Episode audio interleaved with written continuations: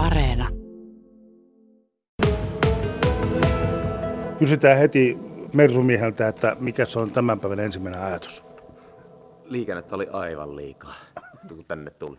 Että, jospa, jospa nyt nämä benseen hinnat alkaisi nousemaan pikkusen enemmän, niin olisi vähän liikennettä pikkusen vähemmän. Kuten Mersumies totesi tänään kuuloluuri, ku, eilen kuuloluurissa. No niin, dramaturgi Anja Tiainen, miksi kuuloluuri hyppää näytelmäksi? Tämä on oikeastaan Kotikajaani-lehden päätoimittajan Tiina Suutarin syytä. Hän otti viime keväänä yhteyttä Kajaani harrastajateatteriin ja kysyi, että voisimmeko tehdä kuululuurista näytelmän. Ja minä olin kyllä heti sitä mieltä, että totta kai voidaan ja ei siinä kauaa mennyt, kun saatiin työryhmä kokoon. Löydettiin ohjaajaksi meidän harrastajapiiristä niin Topi Lind, joka on tuolla Kajaanin kaupunginteatterilla video- ja äänisuunnittelijana. Ja, ja sitten näyttelijöitä saatiin mukava seitsemän hengen porukka. Ja sittenhän meidän piti tuonne Linnanvirta tapahtumaan elokuuhun, niin tehdä semmoinen aluksi pienehkö, kevyellä virityksellä tehtävä esitys, mutta sille kävi kohtalokkaasti. Korona iski ja kolme näyttelijää joutui karanteeniin. Ja sen takia me jouduttiin perumaan, kun neljällä näyttelijällä seitsemän hengen esitystä ei saatu millään kokoon. Ja sitten vaan todettiin, että me tehdään syksyllä tämä isompana ja generaattorin sisätiloihin. Ja sitten useampi esitys niin, että kaikki halukkaat pääsee katsomaan sitä. Joo, toi kuulostaa toi, toi että tota, iski korona ja kolme tuota, niin, niin, niin, karanteeniin. Se kuulostaa vähän tämmöisen kuuloluuritarinalta. Tari, se on kyllä totta. Tarinalta. Tota, mitäs Anna-Liisa Heikkinen, kuinka se elämä kuuloluuri ympärillä pyörii? Sinä olet huuhkaja. Sehän pyörii ihan mukavasti, eli ei, ei Anjan tarvinnut hirveästi houkutella silloin keväällä, kevät alkukesästä, kun tästä tuli puhetta, että tuota, halusin kyllä ehdottomasti olla mukana, että idea tuntui niin mehukkaalta. Kerroit tuossa ennen, ennen tota, tota meidän suora, suoraa pätkää, että tota, se on aika voimakkaasti esillä elämässä tämä kuuloluuri. No joo, kyllä. Minun tota, tytär näyttelee tässä myös. Hän on, hän on tuota, himohiihtäjä Mortti tässä näytelmässä, niin tuota, meillähän on kehittynyt sitten kotona tietenkin semmoinen kahdenkeskinen kieli, eli me puhutaan näillä repliikeillä tietenkin toisillemme ja muu perhe on sitten vähän ihmeissä. On vähän ulkopuolisia. Kyllä. Joo. Joo. Tota, Anja, olet varmasti käynyt paljon läpi näitä kirjoituksia.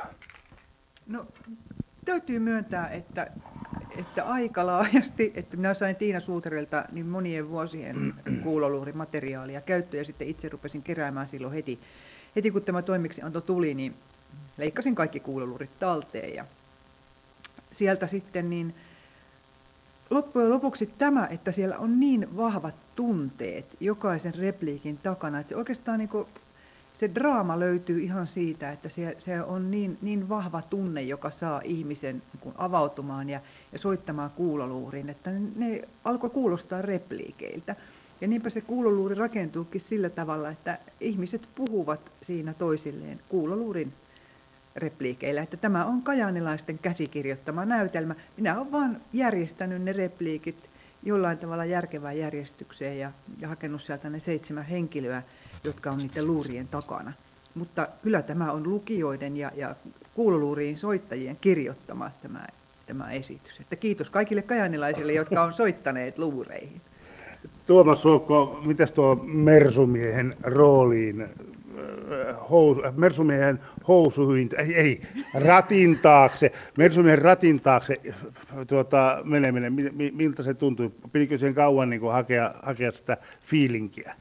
Äh, suoraan sanottuna on ollut täällä Kainin harrastajateatterilla ja muissa harrastajateatteripiireissä äh, kohtuullisen pitkään, niin äh, mut on onnistuttu typecastämään tällaiseen narsistiseen, egoistiseen mulkun rooliin aika useasti. En tiedä, että onko tämä kohtaloa vai ei tässä teatterialalla, mutta viimeiset kaksi näytelmää tämä harrastajateatterin piirissä aika kohtuu samanlaisia rooleja on ollut, niin tuttua aluetta niin sanotusti. Kysytään Anja Tiaiselta, että sinä kun olet näiden tuota, kuuloluuri tuota, asioiden kanssa ollut tekemisissä ja pyöritellyt niitä ympä, itsesi kanssa monen kertaan. Eli mikä oli haastavinta tässä, että ne sai, sai siihen muotoon, että, että, että se sieltä tulee tavallaan dialogia ja siinä, siitä tulee näytelmää? Ehkä haastavinta oli tämä materiaalin runsaus ja, ja sieltä niin, se valikoiminen, että tätähän olisi riittänyt niin, niin tota, moniosaiseksi sarjaksi, mutta nyt haluttiin tehdä semmoinen, semmoinen tiivis, tiivis ja hauska esitys, niin valinta oli se haastavin osuus. Joo, tota, miten sitten Mersumies, mikä oli haastavinta sinulle? Sanoit tuossa jo aiemmin, että, tota, että Juvu, että, että sä niin kuin kyllä tuttua siinä mielessä, että olet aina ollut vähän tämmöisessä vastavarassa roolissa ehkä niin kuin mielenkiintoista tässä roolissa tällä hetkellä on se, että joudun kulkemaan tällaisella ää, no, pikkuautolla ympäri näytelmää e-, esittelemässä tätä uutta Mersua, niin se, se, sen no, liikkumismahdollisuudet on rajalliset, niin se hankaloittaa niin kuin, sitä niin, näytelmistä ehkä omalla tavallaan ja sitten niin kuin, myös sitä oman tilan tuntemusta, mutta mukavaa haastetta ainakin.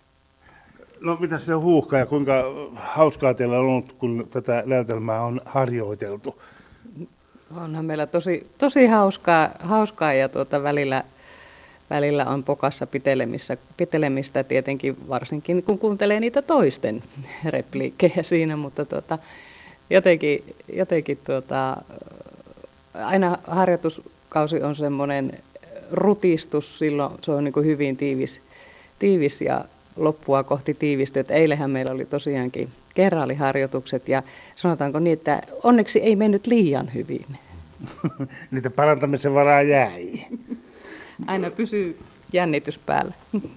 Miten sitten tuota sellaisia, että tuossa naapurikanavalla Yleksillä, siellä, siellä Viki ja Köpi lukevat ylösepaustoja juuri näin torstaisin. Ja yllätys, yllätys, siellä hyvin usein on sitten tuota, myös kuuloluureja esitetty tuolla tavalla teatteri, radioteatteri Elke. Oletteko te kuulleet niitä?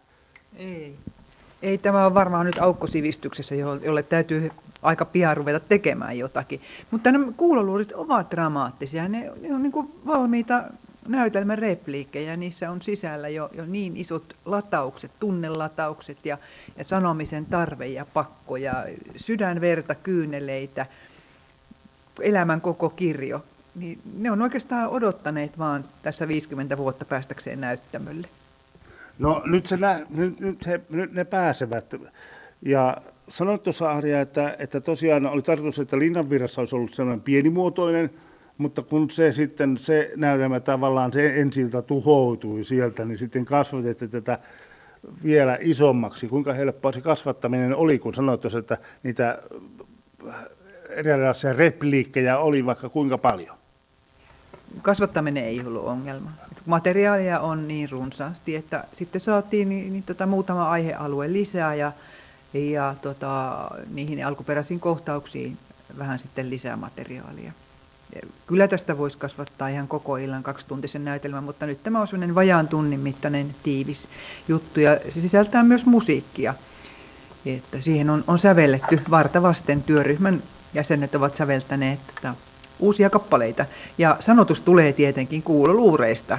Sinnehän on kirjoitettu myös runoja ja, ja niitä kuuloluuriin eh, saneltuja runoja on nyt sitten sävelletty. Eli siinä siis tulee koko tämä tämä taiteellinen kirjo nähtäviksi ja kuultaviksi. kuultaviksi.